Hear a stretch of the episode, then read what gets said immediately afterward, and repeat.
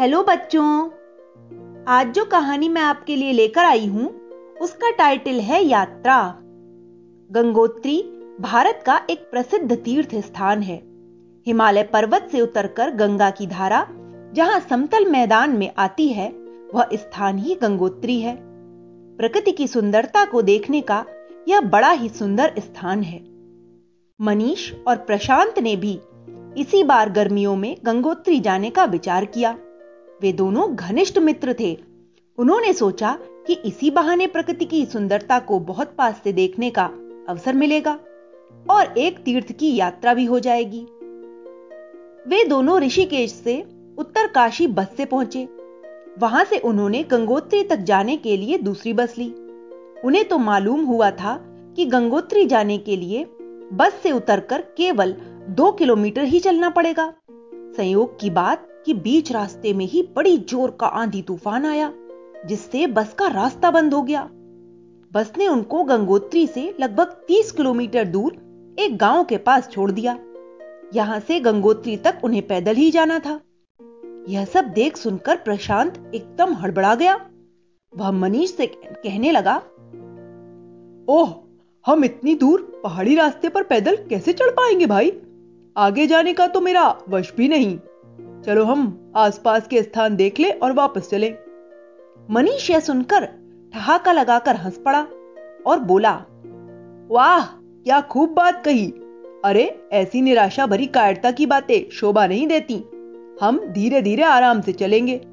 जब यहाँ तक आए ही हैं तो फिर गंगोत्री के दर्शन न करके लौटना भी क्या कोई बुद्धिमानी का काम है?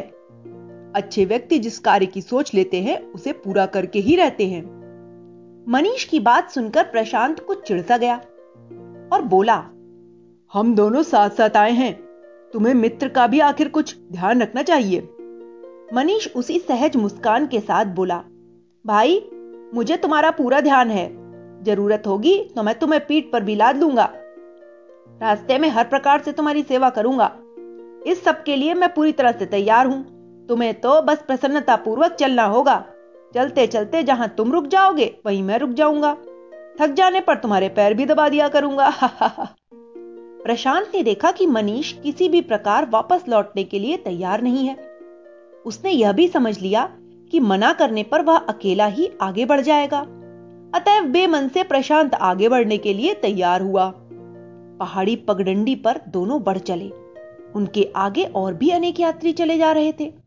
वे दोनों तो वाद विवाद में ही उलझ कर रह गए थे, जबकि दूसरे काफ़ी आगे बढ़ गए थे। रास्ते में प्रशांत ने देखा कि मनीष उससे सदैव आगे रहता है। बड़े ही उत्साह से वह कठिन रास्ता भी पार कर लेता है और हाथ पकड़कर उसे भी पार करा देता है। वह पहाड़ों पर पहली बार आया था, पर ऐसे चल रहा था जैसे पहाड़ी रास्ते उसके जाने पहचाने हैं। यह देखकर प्रशांत से न रहा गया और वह पूछ ही बैठा मनीष, तुम यहाँ पहली बार आए हो, पर तुम इतनी आसानी से पहाड़ी रास्ते पर कैसे चल लेते हो? कैसे तुम दूसरों को भी रास्ता बता देते हो? रास्ते में तुम्हारे मुख पर कहीं भी थकान के चिन्ह तक दिखाई नहीं देते। तुम तो मुझसे भी दुबले पतले और छोटे हो। तुम्हें तो मुझसे भी पहले थकना चाहिए। मनीष कहने लगा, दोस्त यह शरीर का थकना ज़रूरी तो नहीं। शरीर का स्वस्थ होना आवश्यक है। पर शरीर को संचालित करने वाला मन है। मन का उत्साह ही शरीर को आगे बढ़ाता है। आशावादी दृष्टिकोण ही जीवन को सफल बनाता है। हम जैसा अपना दृष्टिकोण बना लेते हैं, वैसे ही परिस्थितियाँ भी बन जाया करती हैं। अतएव हर स्थिति में हम प्रसन्न रहें, हर काम में सफल होने का उत्साह रखें। फिर देखें कि कौन सी परिस्थिति हमें खिन्न बनाती है, कौन सी से हमारा काम अधूरा रह जाता है। मनीष की बातें सुनकर प्रशांत का उत्साह और भी बढ़ गया। वह भी अब प्रसन्नता पूर्वक आगे बढ़ने लगा। उसने पाया कि उसकी गति में भी अंतर आ गया है। पहले की अपेक्षा वह जल्दी से रास्ता पार कर लेता है। मन में प्रसन्नता बने रहने से थकान भी नहीं लगती। रास्ते के सुंदर दृश्यों का आनंद लेते हुए घूमते घामते वे चार दिन में गंगोत्री पहुँच गए। वहाँ का दृश्य देखकर वे ठगे से रह गए। लगभग 20 मीटर की ऊंचाई से 6-7 मीटर चौड़ी गंगा की धारा गिर रही थी। चांदी से साफ़ चमकीले जल से ऊँची ऊँची लहरें उठ रही थीं। जल पर सूरज की किरणें पड़कर उसे सतरंगी इंद्रधनुष सा बना रही थीं। ओह तुम्हारे ही कारण मैं यह दुर्लभ दृश्य देख सका हूँ। कैमरे में उस दृश्य को अंकित करते हुए भाव विबल होता हुआ प्रशांत कहने लगा।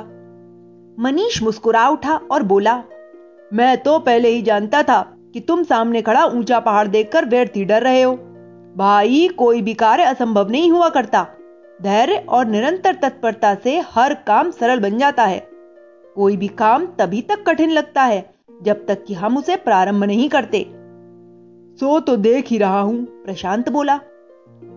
मनीष फिर कहने लगा, देखो, यहाँ आकर अब तुम्हें इतना सबक तो ले ही लेना चाहिए। कि जीवन में निराशा भरी नहीं, बल्कि आशा और उत्साह से भरी बातें सोचनी चाहिए। किसी भी काम को करने से पहले यह नहीं हो सकता, ऐसा नहीं ऐसा नहीं कहेंगे। इसी से हमारी शक्ति क्षीण होती है। मिलने वाली सफलता दूर हटती चली जाती है। ठीक कहते हो बंधु। आज मैं यहाँ यही संकल्प लेता हूँ।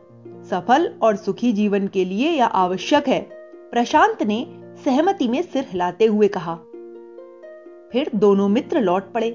अब की बार उन्हें कुछ ही मील चलना पड़ा। रास्ता बन चुका था, अतएव जल्दी ही उन्हें बस मिल गई। वे बस में बैठकर ठीक प्रकार से अपने घर पहुँच गए। गंगोत्री यात्रा ने प्रशांत का न केवल शरीर और मन भी स्वस्थ बना दिया था, अपितु जीवन की परिस्थितियों के प्रति उसका दृष्टिकोण भी आशावादी कर दिया था। प्रशांत इसके लिए अभी भी मनीष का बड़ा ही आभारी है। तो बच्चों इस कहानी से हमें यही सीख मिलती है कि हमें कभी भी परिस्थितियों में धैर्य नहीं खोना चाहिए और हर परिस्थिति का डटकर सामना करना चाहिए। Okay, bye.